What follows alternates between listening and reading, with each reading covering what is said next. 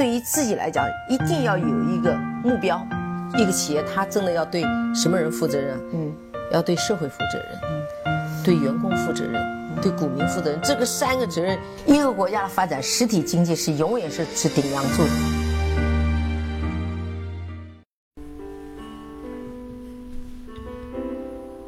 各位好啊，给你一个真实生动的格力电器，我们给的比你要的多。呃，前两天呢，我看了一期央视二套的对话节目，我还是比较喜欢看这个节目的。呃，因为主持人陈宏伟呢，也相对是比较务实的，也相对也比较真诚。那关键呢，这一期呢是有关于中国制造的。那三位嘉宾呢，也都是在去年呃参加过这个节目的三位嘉宾，当然有格力的董明珠，还有现在那个呃振华港机的老板。还有新松机器人的呃老总，这三家公司呢，都代表了我们整个在国内，呃，在不同的领域，嗯，最高的生产和制造的水平。格力我们比较了解，它空调是世界第一位的，它的机器人和智能装备也是在慢慢的崛起的。那像振华港机呢，它是一个呃港口设备的生产制造商。我们以前都以为港口设备呢，就是起重机啊，包括吊车呀，包括大卡车、集装箱。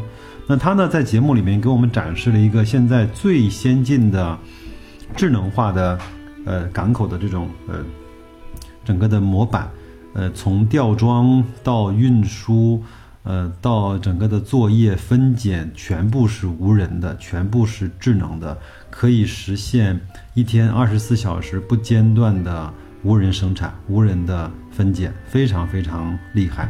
它整个的这套设备已经在上海的洋山的四期工程已经呃开始了使用。呃，新松机器人呢，是我们整个在东北一家老牌的生产机器人的一家公司。那它呢，也是这次也是拿来了一个机器人，在生的鸡蛋壳上去刻字，那就说明它整个机器人的精度也还是不错的。董明珠呢，是把他整个现在机器人的一支乐队带到了现场，给大家演示呃演奏了一一首乐曲，叫《歌唱祖国》，也是非常振奋人心的。那待会儿呢，我我是把节目都做了一下剪辑，把把我认为呃最应该听到的内容，把它剪辑成了一个大概十几分钟的节目。那也希望很快的能够帮大家去呃 get 到这期节目的那些精髓。讲句心里话，这期节目是我做的最累的一期节目，因为以前呢就是我一个人在这儿瞎说啊，大伙儿呢也就呃笑着听。那这次呢是要把整个的音频导出来，还要把最合适大家听的部分把它给剪辑完成，把它给拼接好。那另外呢，有一些资料和有一些东西呢，我还不是特别了解，包括。呃，等大家听完这篇音频之后，我会给大家呃带来一些在这个里面曾经涉及到的一些东西，比如说呃重油的转子发动机，比如说呃格力新的尿素的添加剂，比如说呃有有一个人讲的一个老年市场，我觉得都是对我们整个的投资。呃，会有一些帮助的，也帮也帮助我们更加深刻的了解格力，也帮助我们更加深刻的了解我们的中国制造，也帮助我们了解了中国在这个上面是抱着多么大的决心，呃，以及呢，我个人认为，一个国家的富强，一个国家真正能够，呃，在世界的。呃，领导位置上，那我它它的制造业一定是要非常强的，因为我们纵观全世界，那些强国，现在我们看到的这些正在非常强大的国家，美国一定是制造业的强国，德国当然是，日本当然也是，包括法国、英国都是当时或者是现在依然是生产和制造业的强国。那所以说，我这期节目呢，我是把它呃取了四个字，叫“大国重器”。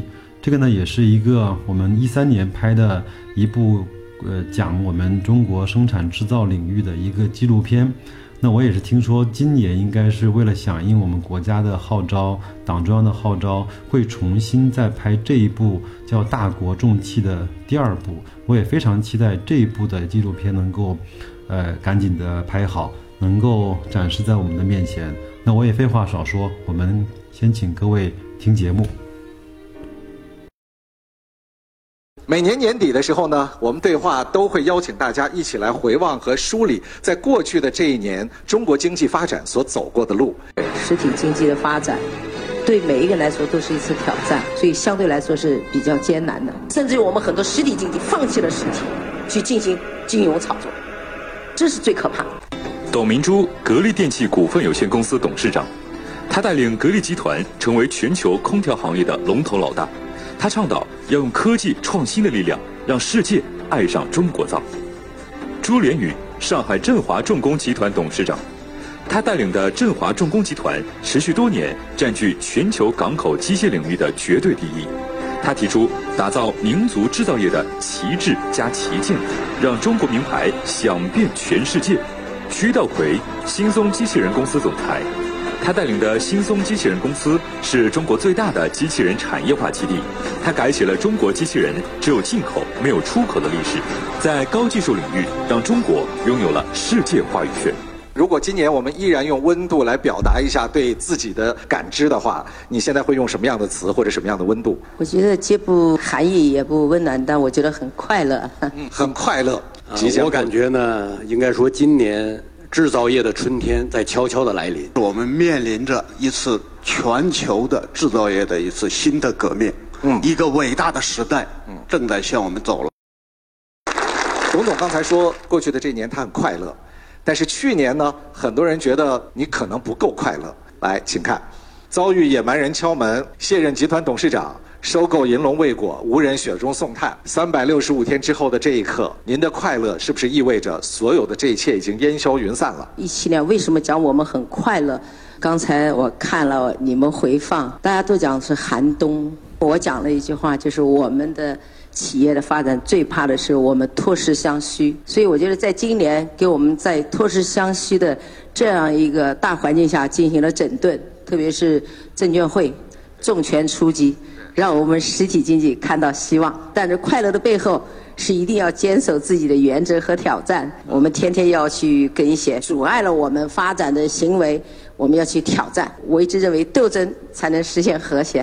面向未来，依然。二零一七年对于中国制造来说，注定是不平凡的一年。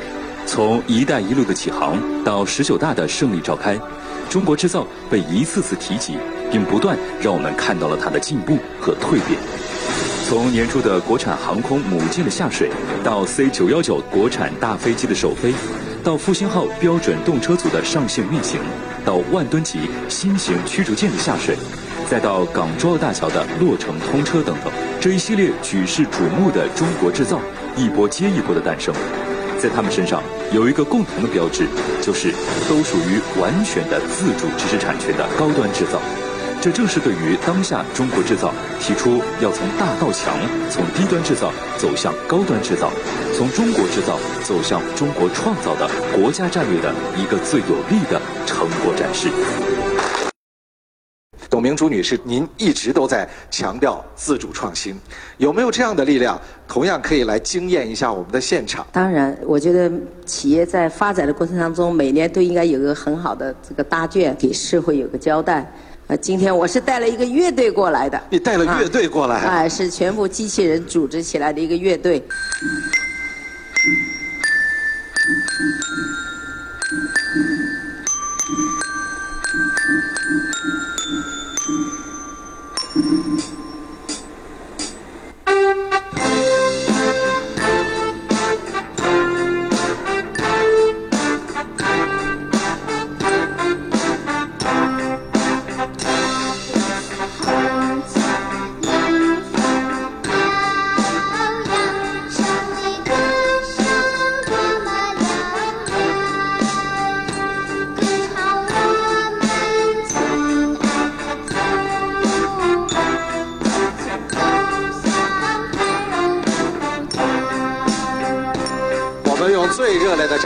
感谢一下我们的机器人乐队。当我们进入到一个新时代的时候，到底在各位的眼中啊，这个新时代的新制造力量或者是新的图景是什么？我相信这个呃时代的发展需要我们去做呃这个解放劳动力，啊，给人们带来的是一种生活品味的享受，是非常重要的。这个新时代还表现出一个我们协同发展。我觉得不能是一个单打独斗，也不是一家我成为一个老大就是成功的，而是你能够在这个时代让更多的人大家携手起来，我们共同去创造一个新的时代。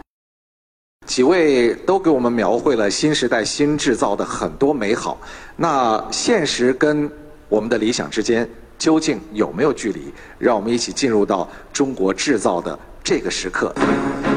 在中国改革开放即将迈入四十而不惑的当下，我们看到中国经济取得无比辉煌的成就，世界第二大经济体，全球最大的制造业市场。这些耀眼的光环都得益于我们充分发挥了自身的长板效应，地大物博且拥有全球最大的人口红利。但是，当今天人口红利逐渐消失殆尽的时候，中国制造的短板也在不断暴露。比如，中国的工业基础依然薄弱，长期困扰中国制造的心脏病、神经病并没有得到完全的摆脱，一些关键的核心技术及零部件依然受制于人。品质的缺失依然导致中国制造发展的后劲不足，产业布局的不平衡、不充分，依然是中国制造业当下存在的大矛盾。还有就是大家对中国制造吐槽最多的，有制造没创造，有速度没质量，有产品没品牌等等。那么，今天当我们要迈入新时代新制造的当下，当社会主要矛盾发生变化的当下。当习近平总书记提出要推动中国制造向中国创造转变，中国速度向中国质量转变，中国产品向中国品牌转变的当下，我们的中国制造从业者该如何正视这些中国制造的短板，又该如何去补齐这些中国制造的短板？今天呢，我也带来一个呃一个问题：交通大学啊有一个老科学家。啊，他呢花了毕生的精力，三十五年时间，专心研究重油转子发动机。发动机有三个类型，一个是叫涡轮发动机，用于航空；一个呢是活塞型发动机，那么还有一个是中油发动机。这个发动机呢，现在呢，欧美呢还对中国是有封锁的。那么这个项目，也就这个老科学家呢，有这么几个心愿。第一个心愿呢，就是他希望什么呢？就是能够什么填补国内空白，同时呢。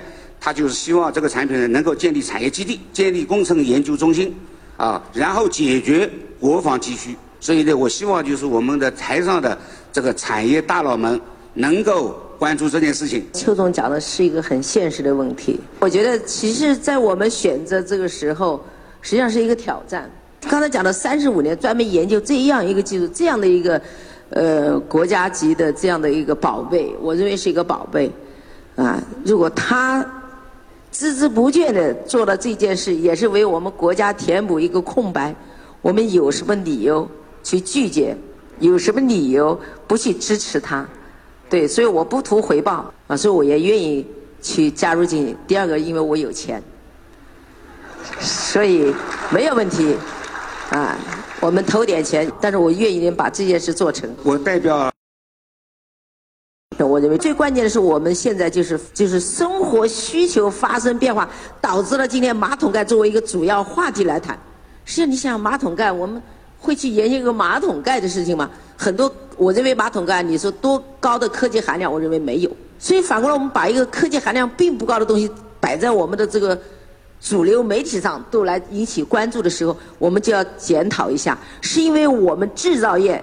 特别这个行业里没有超前的意识，消费者的需求。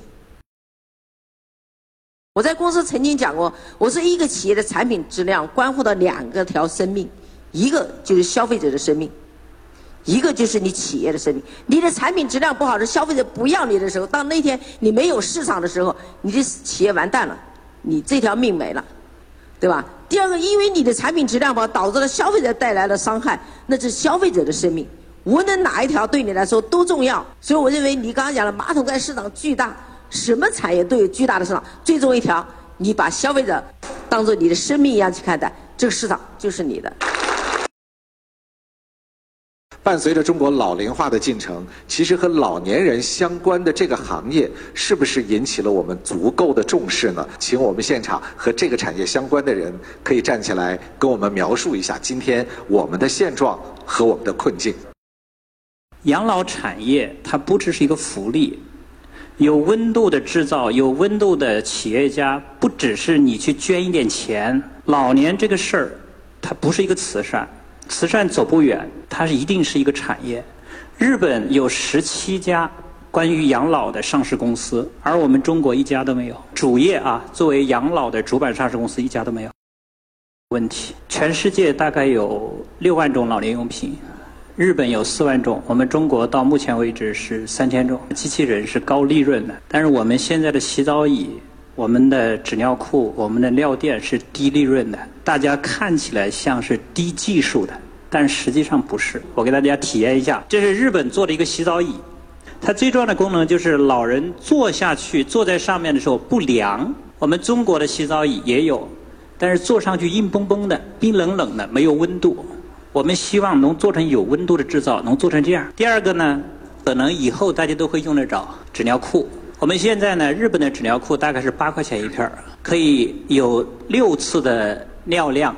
我们中国的纸尿裤两次，一抓可能就破了。如果我们每个人都能做用得上我们日本的质量、中国的价格，我们两块钱一片的价格的话，这个市场我们测算过。大概有八百亿的市场，中国老年市场是一个巨大的，无论用多么巨大的词来形容都不为过分。这里面呢有非常大的需求，需要我们有温暖的制造，需要有我们有温暖的企业家来填补这个冷冰冰的老年市场。刚才最后这个话题挺沉重的啊，未来并不是我们今天讨论，不是未来这个产业市场巨大，我们有。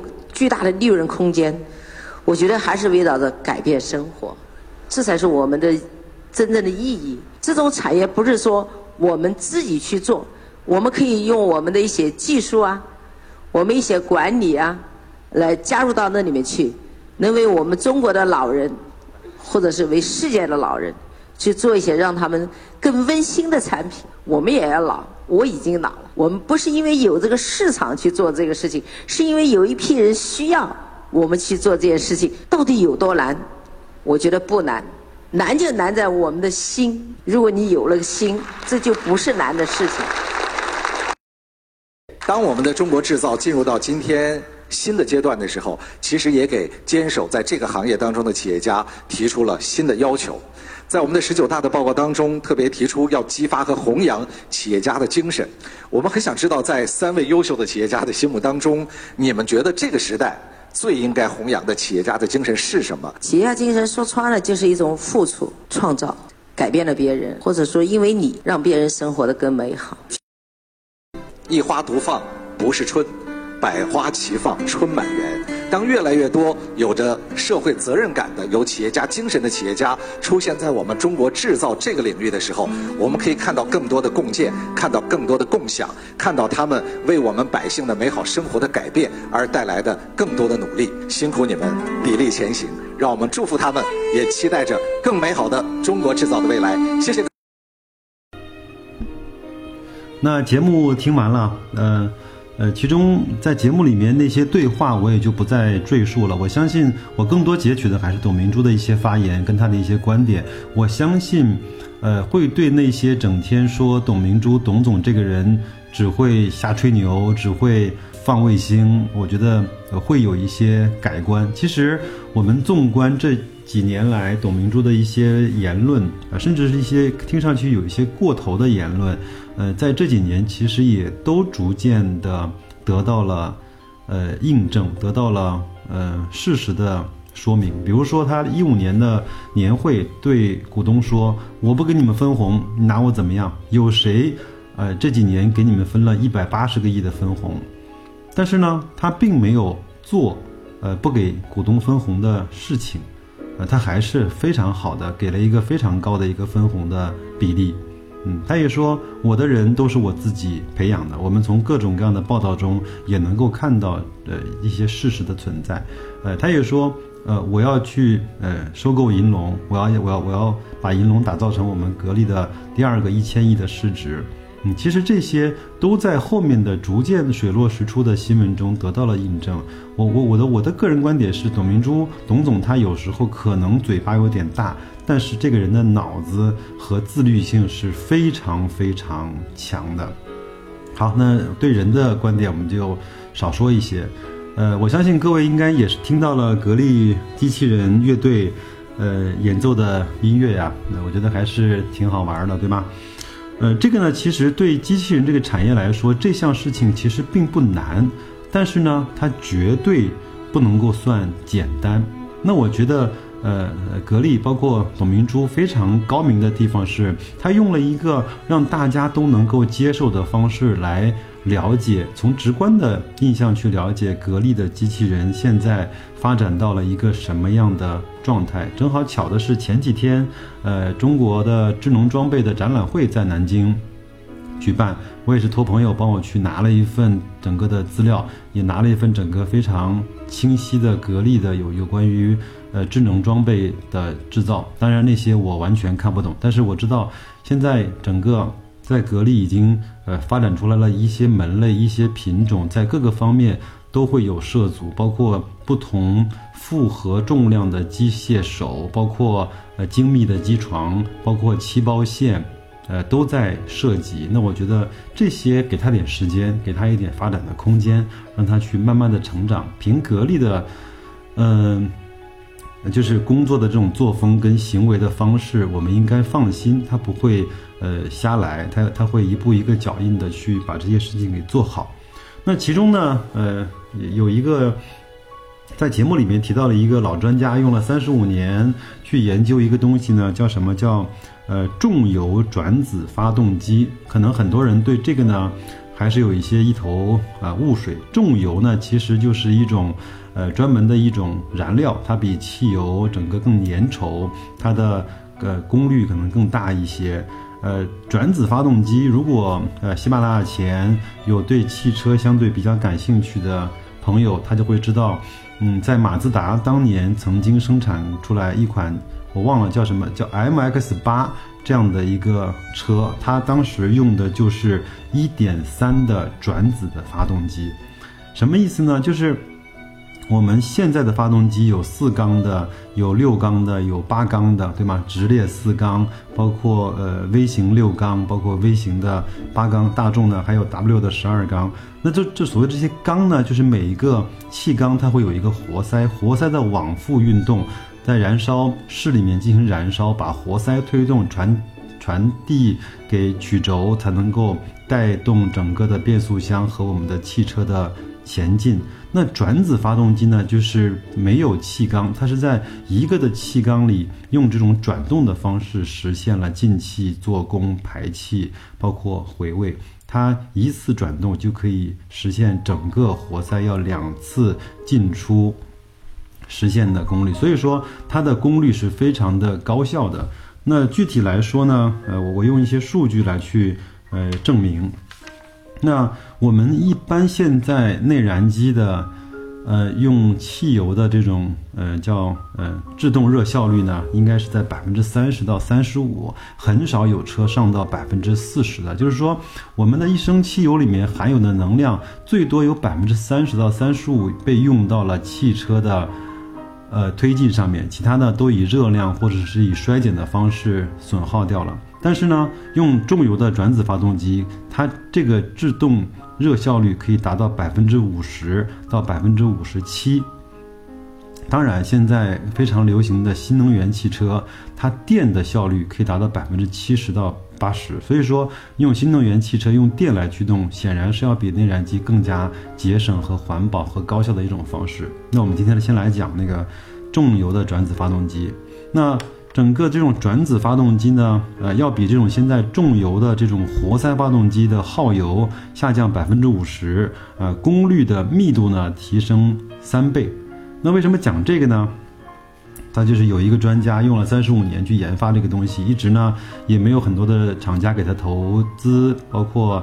呃，帮他去实现成品的这种生产和制造。那董明珠说：“那我来呗。那第一呢，我要我要支持这个非常专业、非常敬业的人去做呃这个事情。第二个呢，他也确实能够带来一些节能环保。第三，我也有大概一两千人的这种呃工业制造的这样一个团队。第四，因为我有钱嘛，我我可以投钱，我不不要回报。那这个呢，也在现场。”呃，引起了比较大的掌声和共鸣。我相信各位都听到了。那在讲完这个之后呢，我讲一个格力前面推出的一个东西，没有在这个节目里面讲，就是呃尿素的添加剂。这个呢还是和车有关系。我查了一组数据，嗯，还是比较震惊的。我们现在整个中国呢，呃，我们都知道空气不太好。那空气不太好的一个主要原因就是我们的尾气呃排放。那我们也知道，柴油车其实它的污染要比汽油车更加来的。呃，重一些。那柴油的这种重型卡车，它的污染，呃，是要远远大过我们现在开的那个小汽车的。那我们数据显示啊，我们整个国内呢，现在有八百万辆重型的柴油卡车。那整个它排的废气呢，占整个机动车总排放废气量的百分之七十八。这个是一个非常非常恐怖的数字，就是说这么多小汽车排的只占百分之二十几。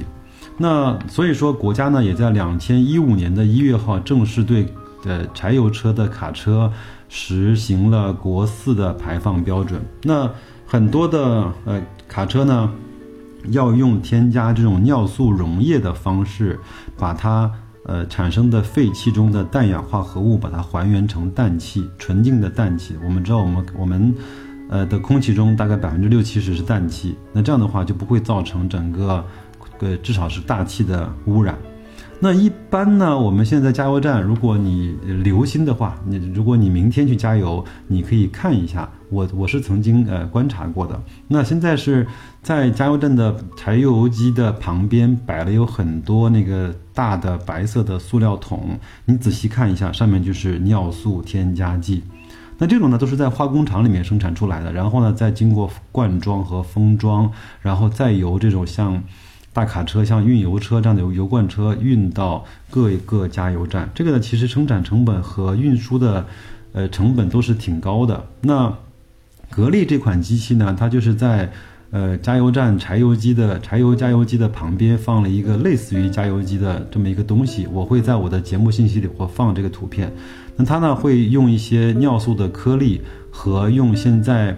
呃，格力自己的净水设备和空气能压缩的制热的设备，去把它溶液和水混合搅拌，包括实现呃加注，呃，这个呢就非常方便，你你只要往里面去添加呃尿素的颗粒就可以了，而且这个的呃就是安全性，包括它的方便性还是非常的好的。另外呢，它也可以实现全部联网的。呃，监控它也可以看到这个车在什么时候加注了多少，呃，这样的话也比较方便交通部门去管理这些大卡车的这种加加油加尿素的这种频率。它的成本呢，只是用那种化工厂生产出来，用罐装运到各个加油站，再卖给那些的卡车司机，这些所有成本的二分之一。那我前面看到的一个新闻，应该是格力会和已经和中国石化。开展了区域性的部分的合作，那我们可以试着推广一下，这样这个市场在全国数字显示应该是有几百亿的市场的，所以说。如果我们我们格力和呃中石化和中石油都产生了非常好的合作，既节省了他们的成本，又提高了格力的毛利率，又方便了大卡车司机加注尿注尿素溶液的这样的一个事情，那这岂不岂不就是提高生产效率的一个非常好的一个案例吗？那也可以给格力带来很好的营收和回报。所以说这个事情，呃，是格力在这个上面非常好的一个表现。那另外呢，我觉得，呃，他在节目里面也谈到了什么呢？谈到了，呃，老年的市场。当然，我们现在也没有看到格力呢在进军老年的一些产业。那我前面呢，因为是跟踪那个复兴，复兴呢，它在。中国其实也是投了一些关于养老产业的项目，那他也是说，养老产业我们更多的人会把它呃把它等同于啊医疗行业或者或者说那个医药行业。其实呢，呃不仅仅是如此，在节目里面他也讲，就是有一些呃老年人用的器具，呃包括呃看护的这种需求，呃包括医药的需求，包括他在健康的时候陪伴和娱乐的需求。呃，当然，我们再讲一句可能比较丧气的话，就是还有它整个殡葬的，呃，需求，这个都是在我们以后，嗯，必将会到来的老年市场中，嗯，它会有的一些呃产业。那他他也说，就是在日本呢，大概有十七家上市公司是有关于这个的，在全球有六千种呃关于老年的产品，中国呃啊那个在全世界有六万种。那中国呢，只有几千种，日本呢有四五万种，所以说我们在这个方面应该说是非常的匮乏和落后的。我也希望随着，呃，我也我也相信，随着这个事实是每个人都会在变老，每个城市的平均年龄就会上升，呃，出生率的下降，那我觉得这个市场它一定会非常快的被激发出来。我也不知道在什么时候，可能是二零二五年。那这个市场就会以爆发的非常猛烈的增长速度呈现在我们的面前，但是它会是什么公司，会是什么样的方式，会是什么样的面貌展现在我们面前呢？我现在也不好说。那我只是说，能够生产出来，就像节目里面那个人讲的，就是能够生产出来，让老人感觉的感觉到有温度的产品，有新的产品。那它就是一个好产品。那生产这样产品的公司，它就能够成为一个好公司，它就能够成为资本市场的宠儿，它就能够成为我们投资者可以追随的标的。呃，另外呢，我想再强调一下，我在嗯节目开始的时候讲的一个观点，我觉得中国真正强大起来的标志，不是我们的 GDP 在第一或者是第二，也不是我们的房价有多高。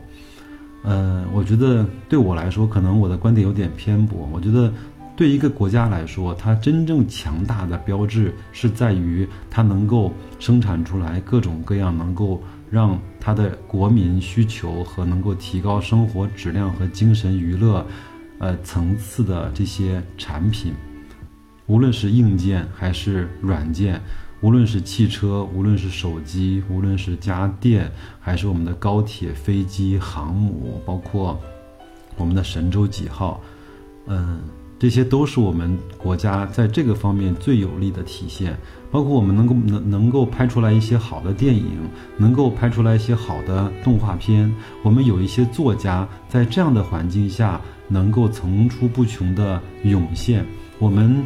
呃，留给以后后人的唯一的印象不再是段子，我们有更好的诗歌，有更美的歌谣。我觉得这是一个国家真正在迈向富强、走向富足的时候的表现。那我也是希望通过这期节目呢，能够让大家知道，呃，未来至少我认为五到十年可以投资跟随的主线就是我们的。制造二零二五，呃，就像董小姐讲的一样，让世界爱上中国造。那有可能这期节目是我们呃给你一个呃生动真实的格力电器呃的最后一期节目，呃，争取吧，争取看看有没有时间在两千一七年再录一两期。如果没有的话，我们可能就要到两千一八年再相会了。那我也想，就是如果各位呢想知道我在两千一七年整个投资的一些情况，包括收益的情况，包括我的一些投资的主线，也可以在后台呢给我留言。嗯，另外呢，我我我从整个去年到今年也整个做了将近一百期的关于格力的节目，非常多的人给了我非常多的鼓励。嗯。我也没有做任何的推广。那如果说你有兴趣的话，可以把我的节目呢转发给你的朋友，可以在我的节目之后呢给我点个赞，让我知道很多人在听。当然，我从后台的数据看得到，现在很多的节目呢上线几天就突破了八百次、一千次的这种点击量，这个是我这个是在我没有做任何的推广和宣传的。